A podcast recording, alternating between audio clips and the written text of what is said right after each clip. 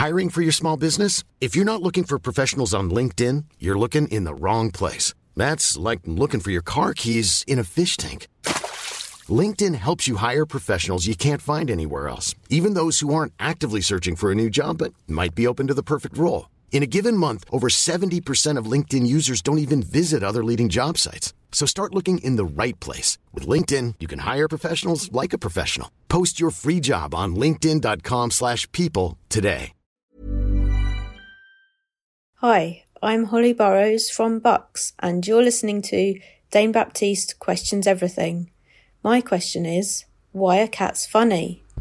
Okay, here comes the show, and remember, question everything. This podcast is not anti-cat. I just want to make that clear. Hello, everybody. Welcome to Dane Baptiste Questions Everything, a podcast where myself, comedian, writer, and occasional actor Dane Baptiste, my producer friend Howard Cohen, aka the Hizzo, Hello.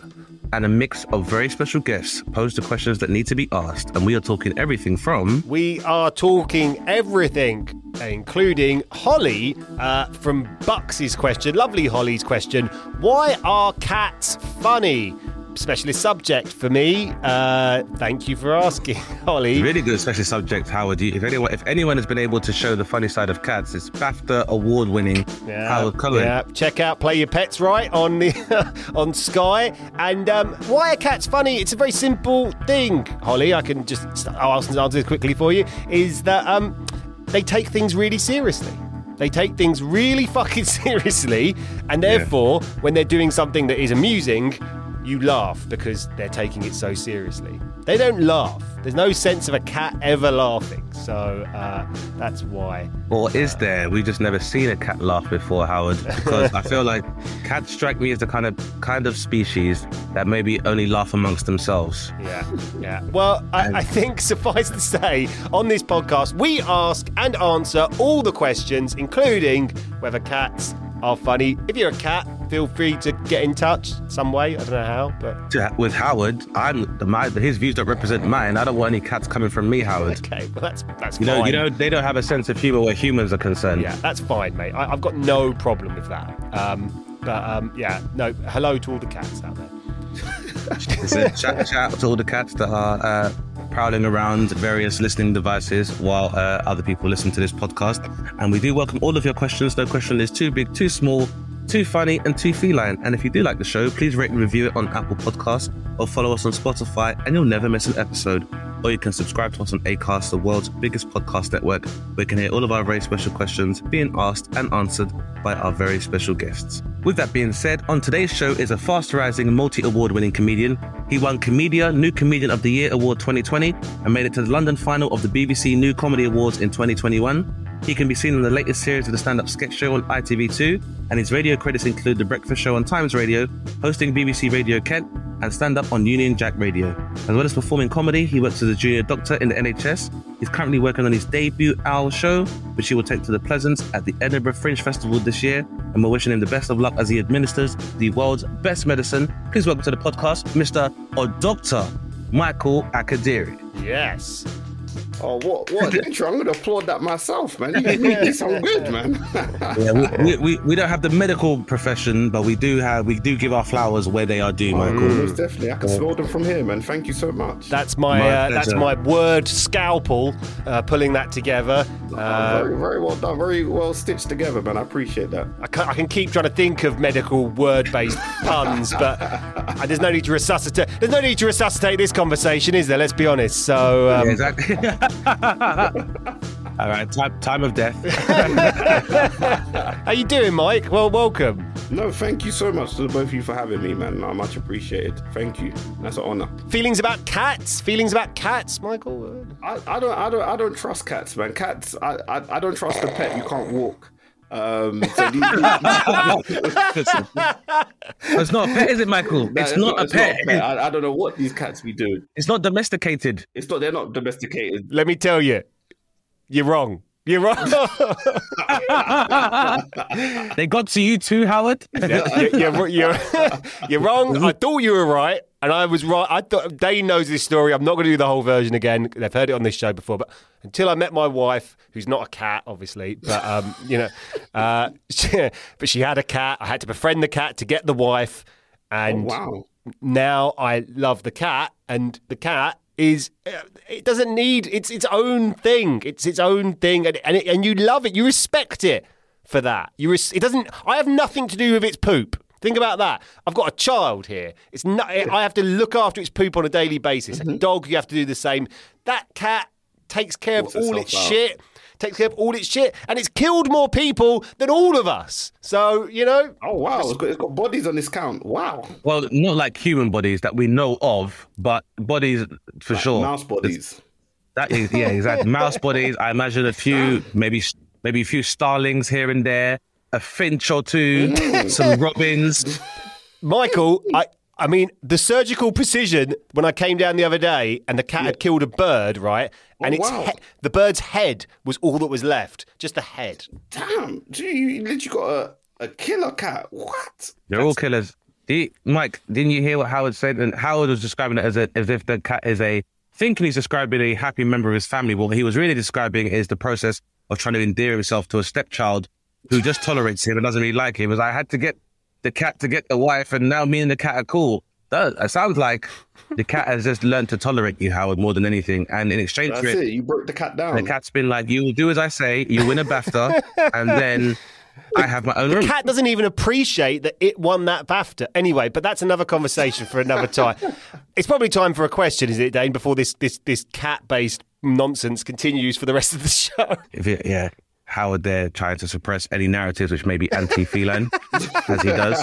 So uh, I'll move on very swiftly with the with the with the with the pace of a of a big cat. And uh, Michael say, as our very esteemed guest, we'd like to invite you to ask the first question on, the podcast, which we'd like to discuss for about 15 minutes and some change. Then Howard would like to do the same and pose you a question, which we just discussed for 15 minutes or so. And then, uh, as if it was a repeat prescription, I'd like to ask you a question that we should discuss for 15 minutes. And then we'd like for you to tell our listeners where they can find out about your good works, uh, past, present, future, and potential. And then we all go on to have a wonderful day free of the oppression of the uh, feline elites. How does that sound? That sounds absolutely fantastic. That's well, the floor is yours. Please uh, ask us the first question. This podcast is not anti cat. I just want to make that clear. This podcast is not anti Little disclaimer there, in case Whiskas want to sponsor you guys. I like that. exactly. It de- it definitely isn't. Can you edit that stress in at the start, please, guys? Edit that in at the start. The question I wanted to ask, I think we touched on it before we hit the record button, was about sort of truth in comedy. And I think I wanted to just talk about how truthful do we have to be when, as a performer, we go on stage? Is it relevant? Is it not relevant? Do we listen more to comics that we believe are being truthful? Do they have more of an impact? When we leave the venue, do they have more of an impact if we think they're being truthful? And I just wanted to get both of your takes on that. And, and and can I just ask, just with with your current escapades in comedy, Mm-hmm. what I assume you've been having some experiences that have been inspiring. at That yes, all, right? Yes, yes, yes. I'll do a preview uh, in Bristol. Very, very, very nice city. And part of of my debut hour that I'm doing uh, called No Scrubs, uh, part of it is I have a very truthful bit where I talk about my experience in a court uh, case, essentially. And I had someone stand up and basically accuse me of lying about said experience, and it caused a whole escapade.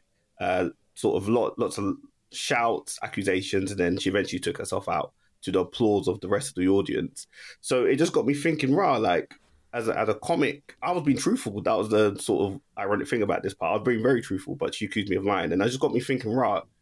how truthful do we have to be as comedians? Do audience members come and think, I, I expect the truth for the whole time? Do they accept that there's going to be some white lies for humorous effects? So and I just thought, let me let me get both your esteemed opinions on such. Well, you know what? I know so much about Dane that I'm literally like, I don't want to say. I, you know what, Dane, do it.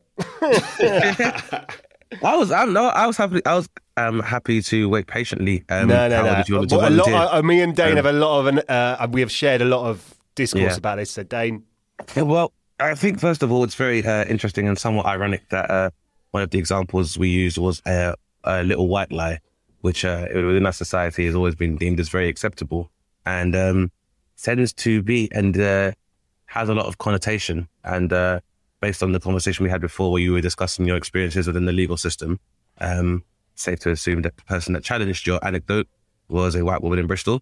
Yeah, it, was who. yeah. yeah, and and uh, just to I want to be able to apply uh, a nuanced answer to this question. Um, what part of your story was she actually challenging? I don't. You don't want to plot spoil your show too yeah, much. yeah, but no, she was basically challenging the point where I was talking about my experience and how I Yeah. felt and my thoughts and my feelings being in that case, and she accused Yeah. me of lying about my thoughts and my feelings, essentially. Mm. which is a really strange thing for somebody to do without proof. But um, yeah, in a post-populist world, it's very easy nowadays for people just to kind of decry what you're saying if it challenges their own perception of reality. Um, however, I would say by that token, uh, comedians aren't necessarily obligated. I don't think you're obligated to tell the truth, but I think if you are going to be gratified or validated for an accurate observation as a comedian, then what you're saying has to be true. And I also feel like if you are going to distinguish yourself and your story and your perspective on the world as an individual, in order for it to resonate with other people, you have to give a uh, a genuine account.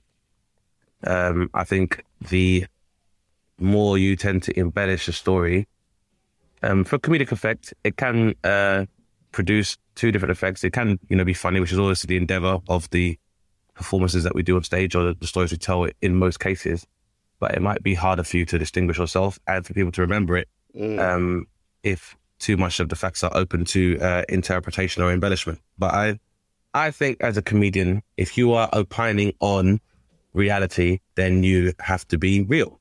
Mm. So I think it's very important for you to do that. And I think because, you know, the truth is uh, going to be the, the easiest thing for you to tell because it's an accurate uh, recollection of events or phenomena, then it's going to be the easiest one for people to understand as well. Mm. So I think it can be very important because so much of our jobs as comics involve finding some mutuality or relativity between our audience.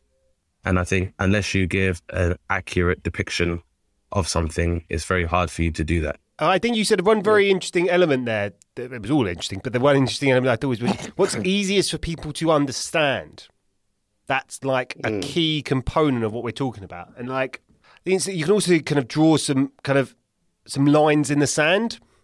So, like, let's take uh, someone who I'm sure we all have appreciated, Spencer Jones. You know, people go and watch Spencer Jones live. If you're coming for him to be re- real and and to further your your thinking about your place in the world and society as a whole, you've bought the wrong fucking ticket to the wrong show, right? so let's just say there's like a zone in which Spencer Jones would be the centre of in comedy, right? But then I would say that you know yourself, Dane. Um, we've had previous guests such as Fin Taylor, um, Athena Kugblenu, Mae Martin. I'll chuck Mae Martin. Mae Mae uh, had a wonderful Edinburgh show that kind of uh, helped really help progress her career. Talked a lot about some of her battles uh, with, with with with intoxicants. Um, that I think if you go and you watch those show some of those types of shows and you feel that the person wasn't truthful, i- i- an audience do they feel cheated? I mean, if they're feeling cheated that it's not hundred percent true, then that audience needs to be. I don't know. They have to understand that. No, that can't be. It can't be hundred percent, can it? Yeah. Well, I mean, it also actually raises another point because it's how much of the truth is your audience willing to entertain. Because obviously, um, based on your experience, is that you you were giving a truthful anecdote, but you obviously dealt with an audience member who wasn't ready to hear that truth, despite it being your own truth, because it challenged their reality.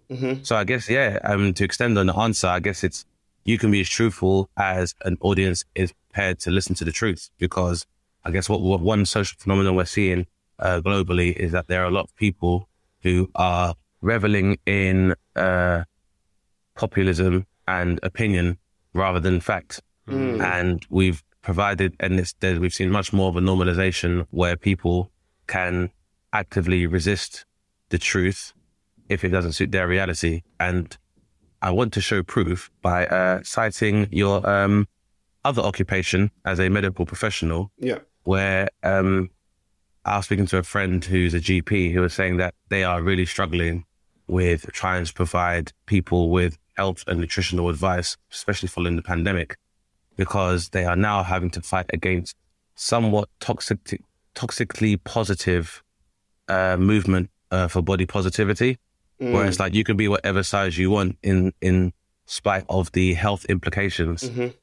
And it's now gotten to the point where, aside from you know people trying not to have to, people not being forced to conform to an aesthetic, it's now become that's that's now grown to become somewhat toxically positive. Where now people, even though it's compromising their own health, are challenging medical advice Oh, for the sake 100%. of you know pleasing themselves aesthetically. So I guess you probably know more than me. Like you know, when you're giving people a, do- a dose of reality from a medical standpoint, um, do you do you sometimes find you struggle in that in that way? Yeah, I think sometimes uh, Doctor Google uh, can be can be your friend, but also can be your your enemy in, in that regard. And The highest paid and let the least qualified doctor in the world. oh my goodness, yeah, billions in revenue.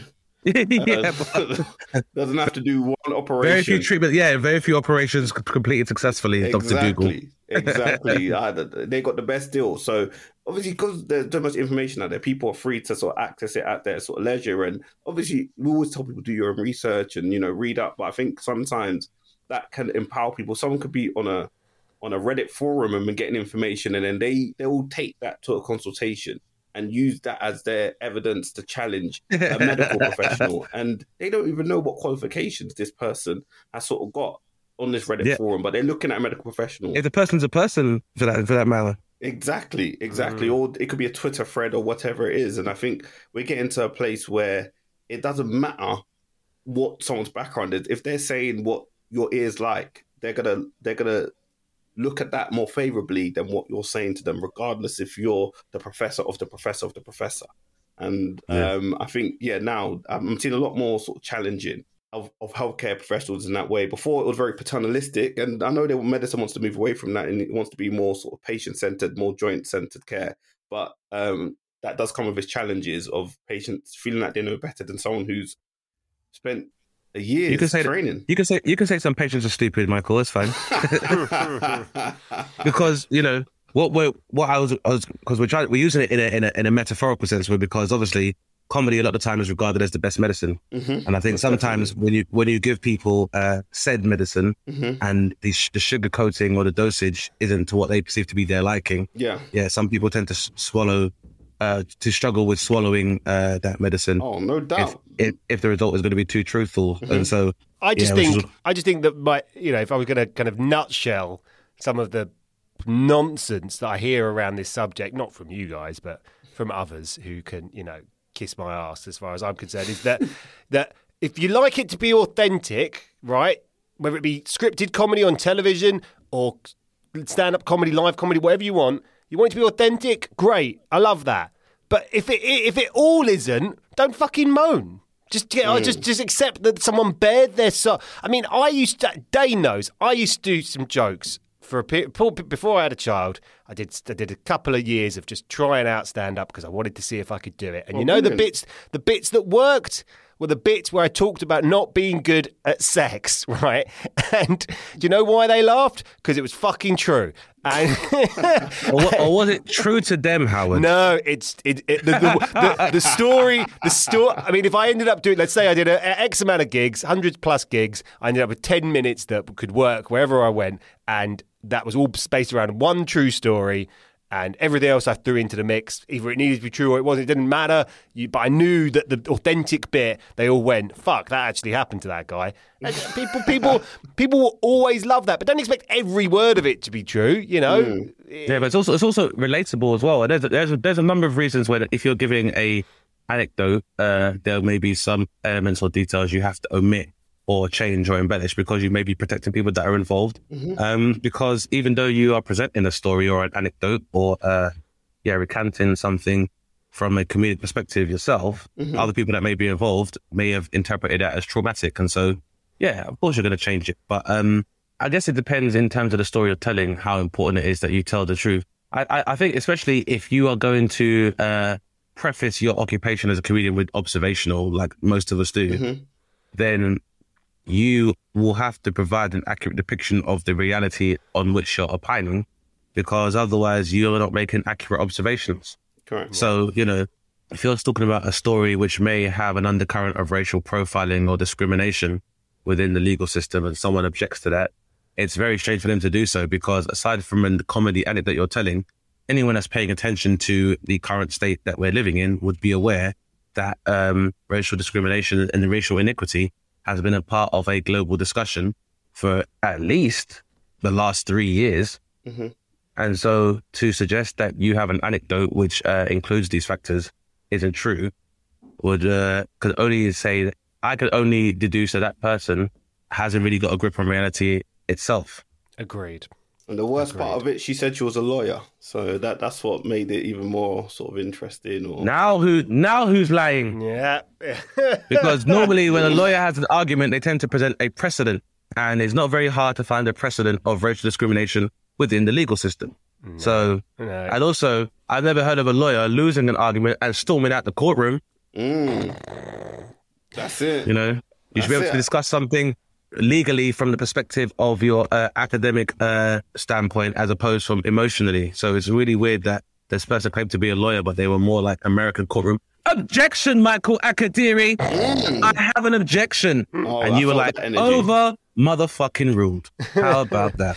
Uh, it's a great question, though, and one I expect to have on this podcast in various forms for potentially years and years to come, right, Dane? Because it, it, it, it, it, it, it's, it's the subtext to the world we live in all the 100%. time, right? So thank you for bringing the, the question, no, no, Michael. thanks for answering it. I, I, I love those answers. Great Much question. appreciated. Great question. And we'd like to say a massive fuck you to the lady that interrupted Michael during his oh, preview. Yes. And would encourage you to stay the fuck in your house if you can't handle the truth, lady. Whoop, whoop. Say it again. There's never been a faster or easier way to start your weight loss journey than with PlushCare. PlushCare accepts most insurance plans and gives you online access to board-certified physicians who can prescribe FDA-approved weight loss medications like Wegovy and Zepbound for those who qualify. Take charge of your health and speak with a board-certified physician about a weight loss plan that's right for you. Get started today at plushcare.com slash weight loss. That's plushcare.com slash weight loss. plushcare.com slash weight loss. Planning for your next trip? Elevate your travel style with Quince. Quince has all the jet setting essentials you'll want for your next getaway, like European linen, premium luggage options, buttery soft Italian leather bags, and so much more. And is all priced at 50 to 80% less than similar brands. Plus, Quince only works with factories that use safe and ethical manufacturing practices. Pack your bags with high-quality essentials you'll be wearing for vacations to come with Quince. Go to quince.com slash pack for free shipping and 365-day returns.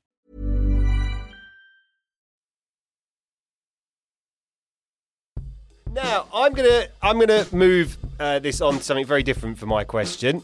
Uh, apologies in advance, Michael, uh, for no, how this question comes out. No, no, no. Okay, so Michael, what's this on my leg, mate? Because uh, I can see I've got something. God. I've got something there, right? That's I can see. Uh, so I can't really hear the microphone. What do you think that is on there? I've got something. Uh, it's a little blotch there. I don't know if you want to keep see. You No, we, need, we, need, we need a better light. I, I, Okay, there well, tell you what, I'll something see- there. Google, you weirdo. Yeah, well, what I do, Michael, I'll just send you some pictures if that's all right, mate, and you can. Uh...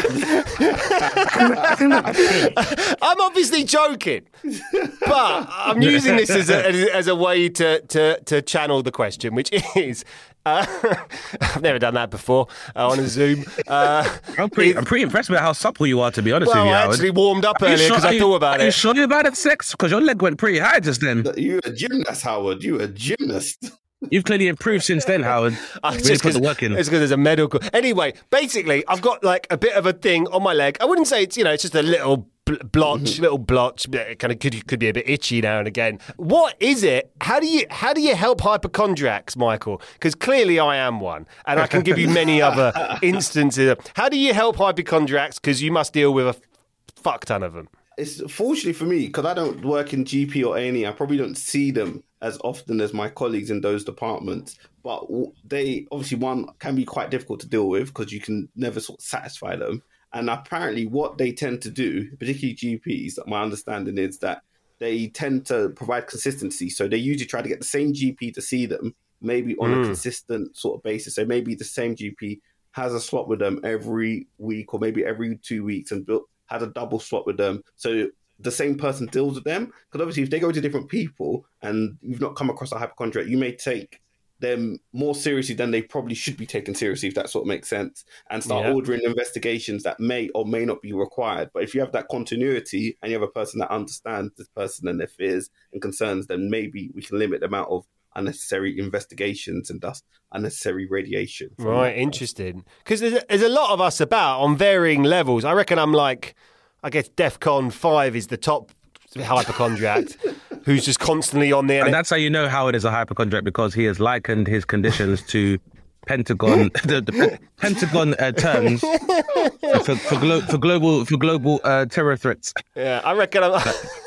I reckon I'm somewhere down in two between two and three uh, in terms of my hypochondria. But there are people who are, re- eh, really yeah. suffer it's- from this, right? 100%. hypochondria is en- is endemic. Yeah. No, it's it's about, and I think the difficult thing is is sometimes, obviously, people getting that label, and they could be that the one sod's law. There will, will be that one time there's something genuinely wrong, that have a general medical problem, but because they've got this label, people may not take them seriously. So that's probably why it's better to someone that's have someone that really knows them, so knows when it's like, okay, this may be something serious rather than something that they're just unnecessarily concerned about.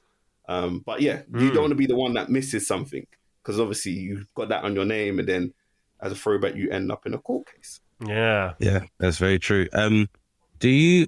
Is there a particular? Uh, do you do you find that uh, there is any kind of seasonality to where you see hypochondria? So, for example, I guess with the uh, epidemic, which became a pandemic, would you see a change? Would that did that change the kind of numbers of people that may have had problems of hypochondria? Oh, Or is, or is there like Christmas time is a change or Valentine's Day? Are people like, what's this on my genitals? You're like, just dirt, yeah, dirty Dirtinson. Oh my goodness.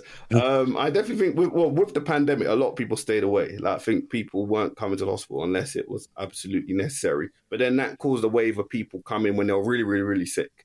Um, but then also you do like from the times I used to work in A, you do see people coming with you know genital issues, and I remember uh, you one young person came in, came in bizarrely with a genital sort of problem down below with his mother, which I thought this is very bizarre. And they both entered the consultation. I said, "Does what, Mum? Do you want to step out?" She's like, "No, I want to hear everything." I said, "Oh my," which made me uncomfortable. But if you're comfortable, I need to me too. it made me very uncomfortable. I said, you know, if you're fine with it, I need to be professional. I need to be fine with it. And I said, look, you've had unprotected sex. I'll give you this medication. I don't want to see you again. 24 hours, I come back. He's there again. Different person, unprotected sex again. But the mother, crucially, was not there this time. So, so I was like, oh, When you say mother, was there any? Did you perform any kind of genetic test to prove this was his mother and not not what sounds like a pimp? a sugar mama. Yeah, sugar, Yeah, sugar mama. Yeah, could have been a sugar mama. That's Could true. sugar mama. I, I did not. No, I did not do any genetic test or check their sugar levels. I didn't do anything, so I, I, I let them be. But it, it could have been. He could have been pimped. See, now you make me think I'm, I made a mistake all these years ago. I could. I, could have Hey. stopped the pimp ring. It's not too late. It's not too late, Michael. You know, and, and the thing is, did they want to be stopped? You know, they just wanted to be treated. You know, the idea is that you provide the treatment. You can't cure everything in one consultation. that- Michael. that's very true. That's very true. You may have enjoyed it. Don't be hard on yourself. That was his job, according to his sugar mama. So, um, so we still haven't sorted out what's wrong with my leg, by the way, just not to make a big deal out of it. No. how you can't just show somebody. You have to have. Uh, are there any other symptoms? Nothing. Nothing. just a gro- And the just reason growth this of- is nonsense, right, is that I burnt myself the other week on this arm, right? and, and, and I, By the way, and, and, and, and, it, and it's still not recovered. And that's because I basically the next day I was like, "Fucking hell, look at my arm. What have I done?" And I was like, "Oh, you burned yourself." I was like, "Yeah, but that looks like much more serious. Maybe I should go and annoy someone about this." uh, and then you're like, "Oh no, because you really fucking burnt yourself, you idiot." So that's why it's re- it's taking a while to heal because you really burn yourself. Yeah, Now, Howard, Howard, what did you did you run your uh your burn under a cold tap for about fifteen minutes or so? oh, I don't think I did it. Say to you on Smash. I like that. Cause that's supposed to yeah, because first degree burns, like a lot of people don't run them under cold water. That's how you're supposed to stop it from uh, blistering. I Did, tell you, you did what. you do that, Howard? No, I didn't, Dane. I'm sorry. Well, there, you, there, well, Howard, there you go. There's only so much a doctor can help you if you're not going to help yourself, Howard. I tell you the one thing I think about with this now, right, is that uh, I am probably fine, and the doctor said it was fine. They looked at it twice. Do you know what? I'll check it out again. It's not causing me any real discomfort. I need to get on with my life. But I do think it's interesting because it's the one, it's the, it's the bit, it's the, it's this brilliantly grey area between physical and mental health. And mental health is a constant conversation in modern Mm-hmm. era, right? And I look at it and I just think, God, it's such a brilliant, complicated grey area. And that you, you know, that, so when you talk about those people that you, you might have dealt with or colleagues deal with, Michael, it's like, are you really dealing with a physical problem or you're dealing with a mental health issue? Oh yeah, oh yeah, hundred percent, a hundred percent. Like, and that's the difficult thing, especially when you, as you got, uh, I think it's called Muschenhausen syndrome or something like that. We can probably fast check Muschhausen syndrome. Mun- yeah, Munchausen by proxy. You know, it's so funny because when you said the guy kept coming in with his mum and she was like, take a look at his penis, there's something wrong with that. I was thinking, does she have Munchausen by proxy syndrome? But she keeps making just a concerned mum about her son's health, obviously specifically sexual health in here. But then I think the next day, because I said I don't want to see e- either of you again in the nicest way possible, and then 24 hours. I don't want to see either of either you. of you hit in the nicest way possible. And then 24 hours, you came back to say hello. I said, "Oh my goodness, you didn't listen to anything." Um, but um, yeah, I think yeah, there are people with Muschenhausen. Um, I hope I'm saying that correctly. It will be embarrassing if I'm not. Who sort of come come to they come with physical elements, or they think that they've got physical ailments. They call them like somatosensory disorders. So you think you've got a physical problem, um, but when, when you largely it's probably mental in, in, in origin. And we, yeah, you see a lot of that in, in the healthcare system. And I think that's where, as I said, having someone who knows the individual that can provide that continuity is the solution in those scenarios. And as I said, it's always difficult to sort of manage these because you don't want to be the one that misses the time. They, they generally do have something. Yeah.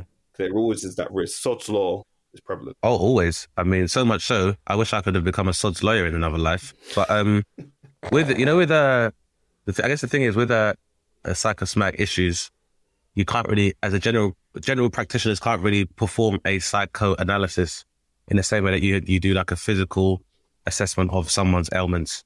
And it's interesting because how you know mentioned how much uh, mental health plays a part in conversations about health in general. It's, I guess it's, it's tough because you can't necessarily psychiatrically uh, evaluate somebody in the same way that you do when someone comes Yeah. in with a burn mark or a growth or a rash. Yeah, there's something called a mental state exam. So a lot of psychiatrists sort of do it. G, it they take quite a long time uh, to do. So you don't GP in a ten minute slot may not have the sort of time to do a sort of accurate or or or sort of thorough one. Um, but uh, as- exactly that, it's all about, and I think that's the difficulty with sort of community psych- psychiatry as well. Like, there's crisis teams if someone's really in a crisis, or there's a community psych team who there may be long waits for someone to be referred to such. So I think that's the these sort of problems that you guys are both talking about. They're, the facilities in the communities aren't as best, aren't as best. I think obviously probably due to money, due to funding, due to enough staff, and all of the above. Uh, for these p- patients to be appropriately managed and uh, sorted out accordingly.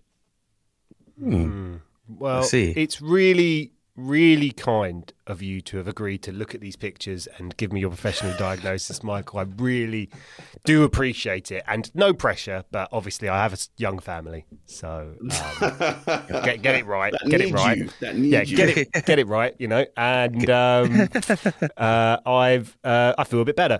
It's such a weird thing, though. I mean, genuinely, who when you look at it and you'd be like, well, are, we, are we still talking about the growth or Yeah, the yeah. phenomenon of hypochondria? uh, bit of both, probably. Um, Okay. but um, I definitely look at it and just go, oh, yeah, what, what, what a complete potential waste of my time. I feel like Michael's going to be like, I never want to see you two again. Yeah. oh, brilliant. Dane, mate, I've loved today. What what what have you got up on your uh, prescription pad uh, in terms of questions today? For, for I, I hope I got, I got a good question. I want to give the background on this. First of all, is that Michael, uh, I, w- I had the pleasure of uh, working with you uh, as you uh, were progressing to the final of the BBC New Comedy Award. Uh, so I saw all the great stuff you were doing. Um, but also want to say, use this juncture to say, I admire you, bro. I like Oh, definitely not that as a comic, but obviously as your work, I find uh, medical professionals to be very selfless, and uh, I admire anybody who uh, goes into that profession and takes the Hippocratic oath, try and help people any way they can. Thank you. And also, I also ad- admire any brother who can walk into their parents' house and be like, "I'm a doctor," because we all know, you know, that puts you in the Champions League of uh, immigrant children. Champions League. In Champions League of immigrant children. Like your mom gets to sit in rooms with her relatives and be like, "Well, my son's a doctor." So I'm sure she has many a time. I'm sure she's been Yeah, starting yeah. on me a few times. it's like it's like being it's like being a rapper in the early noughties with a Rockefeller chain. Like my son's a doctor, so to give that background that you know it's amazing work, and if you're not told, then uh, I, I speak on behalf of uh, others like us when I say we're proud of you. Oh, thank you, bro. Um, but my so my question is that um, obviously you are now working in uh, the fields of administering uh, both literal medicine and the best medicine. Mhm. So my question to you is this: If you could cure only one autoimmune disease and one viral or bacterial disease, what would it be of each of those? Uh, the autoimmune disease. Um, And why? And also, why would you want to cure that particular one as well? Uh, the autoimmune disease, the one that Jada Pinkett Smith had, that would have stopped the whole Oscar slap happening. stopped- so if, if we cured that, then obviously Chris Rock wouldn't have made that joke, and then Will Smith wouldn't have slapped him, and then we wouldn't have had this whole fiasco a few last month now about whether it's right to hit a comedian on stage and all the other outcry from that. So if we could sort out the autoimmune disease that caused the alopecia, maybe I wouldn't be in my position. But anyway, I think if we also sorted that out, um, that would be my autoimmune disease to cure. Hmm. And what was it? What, what was the other disease that I had? To Uh, and the other, the other one was if there was a uh, disease that's caused by a virus of any type or bacteria wow. of any type. Yeah. well, you know, I, I think um, what what we had the last two years, it just I've never seen. Obviously, I, I, I was I lived through swine flu. Um, Swine flu obviously came. It kind of came and went. You know, it, Mm-hmm. You're, obviously you're, a, you're, a, you're a survivor. I'm a survivor. I, I made You're it a through swine flu. Obviously, the catch it, bin it, uh, catch it, bin it, kill it. Was it? was- We had a skank. The, it was, swine flu was not taken so seriously. There was even a skank that we were young people were doing on the streets of London. If someone catch it, bin it, kill it, kill it. So you know that was nothing compared to obviously what we had in the last two years, which had just sort of Mm. stopped lives for every everyone's life. For the fact did stopped everyone's life in one way, shape, or form. So if that didn't happen, then maybe I would have been on this podcast earlier. Maybe I would have done Edinburgh earlier. Maybe a lot of things would have been different, and a lot of people wouldn't have have unnecessarily lost their lives. Most importantly, so Just because I, I, I think I think it's only fair to ask, how fucked up was that for you guys? On That the in- front line. It's weird. It's a weird, weird for me because obviously my, my background currently is more surgical. So I was getting a lot of praise. Obviously, eight o'clock people Thursday, people bang- banging their pots and pans. Oh, we love you. We praise you. I, Wait, when they did that, did you did you come out to your balcony in your scrubs and be like, "What are you guys doing here again? Oh my god! Oh I my just came to water my plants in my scrubs, guys. Oh, guys, how embarrassing! I feel like Eric La Salle and ER. Oh. sometimes I'll yeah. Sometimes I'll like leave for my night shift early, just at eight o'clock, just to Yeah. get the applause. Sort of it. Oh Mm. uh, guys, like. um But for me, I felt like a bit of a fraud taking all that praise and adulation because I wasn't actually in like A and E or in critical care because I'm in the surgery background. Most of our elective operations just got cancelled, so I wasn't doing as much as you probably think I was doing. But I still took the praise in like I was. I still took all the benefits. I still got my free Costa coffee and everything like that. So, but on the whole, the hospital everything shifted. There was just a reallocation of services completely from to A and E or to critical care. People got redeployed. People got sent to places or doing jobs they're not very much comfortable doing just because it was needed at the time. So it did fuck up everything. And there's a huge backlog. If people tell you for appointments and for operations that they mm. probably got 12 months added to where it was pre-pandemic because people still need treatment and all that treatment got stopped because of all the I call it fiasco, whatever you want to call it, all of the above. Definitely, because because uh, and you probably can correct my uh knowledge in virology. Corona is a part of a collection of uh, SARS viruses that Mhm. cause res- resp- respiratory disease. Do you think the issue then, in terms of because you obviously said that you'd want to be able to have found a cure for COVID, it's an interesting one because obviously a vaccination was synthesized relatively quickly compared to previous pandemics. Mhm. And ironically, despite the fact that this was a global pandemic that requ- that necessitated collaboration between medical professionals globally in order to synthesize a vaccine, Mhm. this is probably the first time I've seen a pandemic where people have been massively resistant to a vaccine being created, despite Mm-hmm. it being necessitated. You know, I say that because you, you watch films like uh, Outbreak, 28 Days Later, uh, 12 Monkeys. You look at those. I, I used to look at those films and think, well, I wish we could have found the vaccine a lot quicker. Mm. And then we and then we have an, an era in time where obviously medical research has advanced to the fact where it took us maybe a year and some change. Probably with some of the prior research that was going into, yeah, you know, yeah, with yeah. the SARS virus, with, with the SARS outbreak as well. Mhm. But this is probably one of the first times people have been resistant to a vaccine when it's available, Mhm. which I think was very strange. Yeah, I, I think it comes down to what we we're saying earlier before, obviously, the Dr. Google being about Twitter threads, someone saying something publicly online, which sort of like your ears like hearing what they're saying. So you, you may go against the sort of evidence. You may think your evidence or your quick Google search matches up with professors and scientists who live and breathe this stuff. You know, Mm. because you've done a 10 minute little read on Reddit, that doesn't compare to someone who spent years studying a PhD in virology and whatnot. And I think people have the gall to go up against these people with their little quick research. And I think Yeah. I saw, was there a question, someone on Question Time that did that? I think there was a young person on Question Time who had all these papers and they're ruffling their papers trying to ask a virologist or someone with a PhD a question. Um, yeah. so I just think that um, we, I don't, I don't know, I don't know. I think we're not, we're we're not respecting professionals. Yeah, uh, uh, yeah, professionals. definitely not. Now, op- opinion now takes prescience over, you know, like I said, med- med- medical uh, competence. Um, I want to go back to the answer to your first question, the autoimmune one, is that you said if I could cure an issue, it'd be alopecia, which, uh, you know, for anyone who's paying attention, would probably you and I would stand to be primary benefactors of that. Definitely. Um, but is there? But I don't want to presume. Is there a particular reason why you would have chosen alopecia as a autoimmune disease that you could Oh, cure? there's, lo- there's loads of like autoimmune disease I could I could have chosen, but I think obviously just because when you said autoimmune, the first thing I thought was Jada Pinkett. So I said, let me let me let me say her because that was a big thing. Obviously, the accusation was that she's publicly talked about her autoimmune condition, so Chris Rock should have known not to make a joke about something she can't change. So if we take away that condition, Can she not change it though? Because obviously hair transplants are available for a lot of people, and if you have the right amount of money, you know, as I say to people all the time, it's not like she's going to end up with a Donald Trump hair transplant. Like she could get a really good one, like Kanye or like Chris Brown has. oh, well, see, you just mentioned two people I didn't even know had hair transplants. So that's how good. That's that how good was. they are. That's how good it is. Damn, That's how good it is. So you know, I didn't even know that is.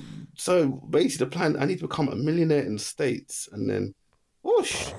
becoming a millionaire seems to be the cure to a number of uh, physical ailments that human beings have. You'd be surprised how, if you prescribe a million dollars, how many diseases that can I, I cure. may have to start sending that to my patients. You got this problem. Just become a millionaire. Like, don't come to me. Become a millionaire, and then it will go away. and then you can become the Republican Party uh, Surgeon General. Have a disease, get rich, stupid. Get, rich, get your then money. you'd be fine. On the point of money, though, I really feel like if you were able to synthesize a treatment for alopecia, you'd become astronomically wealthy. I think. Oh, oh, goodness gracious, man. man. Oh my I- I- goodness. I really, I really don't understand why people waste time doing research on how to maintain male erections or enlarge penises. Where if you could have a pill, Because we're not that giving make- out the money. That's yeah, why. who cares? If you could make money making women's hair grow, you would be a billionaire. Woo. You'd be so, so rich and deservedly so. Um, on that point, how far, from your perspective, is this advancing? How, how's that? How's that Seem going? really interested in this one, Dane. Uh, yeah, so, just kind of, what do you think? yeah. I'm like, what's uh, this? What's this thing on my head where hair used to be? I wish. I, I, Howard, I, and I am interested, Howard, because you know what? I want to, I want to invest in this kind of thing. You Right, know, yeah, yeah, yeah, some good. people want to do crypto, but I reckon if I do Chrome Dome investments, that's where that's where the real money's at. That's where I the real wish, money's I at. wish my, my ears aren't too close to those streets. I wish they were. That's probably what I should be doing, man. Like I should be doing a bit of comedy. Then on the sides, as you say, start looking into that because that is the thing. We could stop. We talk about climate change. There's a lot of men taking flights to Turkey. That's a lot of fuel that's being burnt. Yeah, Go to there's- there's stuff done. So really affecting the carbon come from footprint. A climate change perspective, and we can keep those people in England and treat them here. Mm. So yeah, I, I need to. That that spurred me on. You've given me a good idea. This is what I'm saying. I'm, this, that, that's right, Howard. I'm not just doing it for me and my own vanity. No, of I'm doing this for. Greta Thunberg and all of the future generations. That's it. That are having their put their, their environment ruined by insecure men trying to turn back the years. I do So- often think when I on a I think on a daily basis I receive the whole "Are you happy with your penis?" spam email. Uh, I must stress I've not solicited these emails. um, I've got a fucking child out there, Michael. I can prove, you know, that's proof that everything's working. Something's working. Yeah, exactly. Um, but I look at those emails I think, God, there's so many people working on this. And you have to think that one day when the world is literally burning to the ground, people will be like, really should have a go at those people who were just trying to get big dicks, right? That was. big dick men to put those fires out. You line up these dicks and start fa- fanning in the flames, guys. I don't think the size of penis affects how big your bladder is. No, that won't. That won't change. that, that won't change. You know. No, I just mean using it as literally just like a like a mat, like a Ah, fire mat. right, fine. big flaccid dicks that point out fires, point out wildfires. Yeah, you, you know, you really singe, you really singe those dicks there, Dane. I think if you if you Well, go you down that what? road. You know, it's one way of dealing with the patriarchy and dealing with the uh, the uh, environment at the same time. Sure, but nobody likes the smell of a burnt dick. Uh, no, they don't, Howard. How did we get here, Michael? I- Is, uh, Michael, what have you done here, Michael? how does- Why are you not? Why are you not are, handling you, this? are you sure Howard doesn't need to be evaluated, Michael? Are you seeing this? You, need- you need- to see someone. I think, I think Michael's the kind of guy that I would love to just. I, honestly, we could if we could be friends, that would be great. And you know, I, I just feel very conf- I feel very calm in you, very calm. You know, very calm in his presence, Dave. Oh, Do you know what I thank mean? you. Like- That's the aim. I don't know how much value you would add to Michael's life as a friend, though. No, I, I'd be a waste of his time. I'd be an absolute, literal waste of time. People like, Uh, I just, I just keep him on his toes by showing him stuff on the neck, back of my neck, and you know. uh, Would you say that the uh, COVID nineteen would be the, the highest priority right now to find a cure for? Um, obviously, well, we got we got vaccines and whatnot. But if I'm saying if that was something that we could just completely, maybe in what? 2020 this would have been more useful. Uh, at Yeah. the start of March 2020, more specifically, it got rid of it. But I think that would have been something. Just the way it's just hindsight is 2020. Oh my god, all the puns. But I'm just saying, looking at what has happened because of Yeah. COVID, that would have been something. Just to if we could have just nipped it in the bud.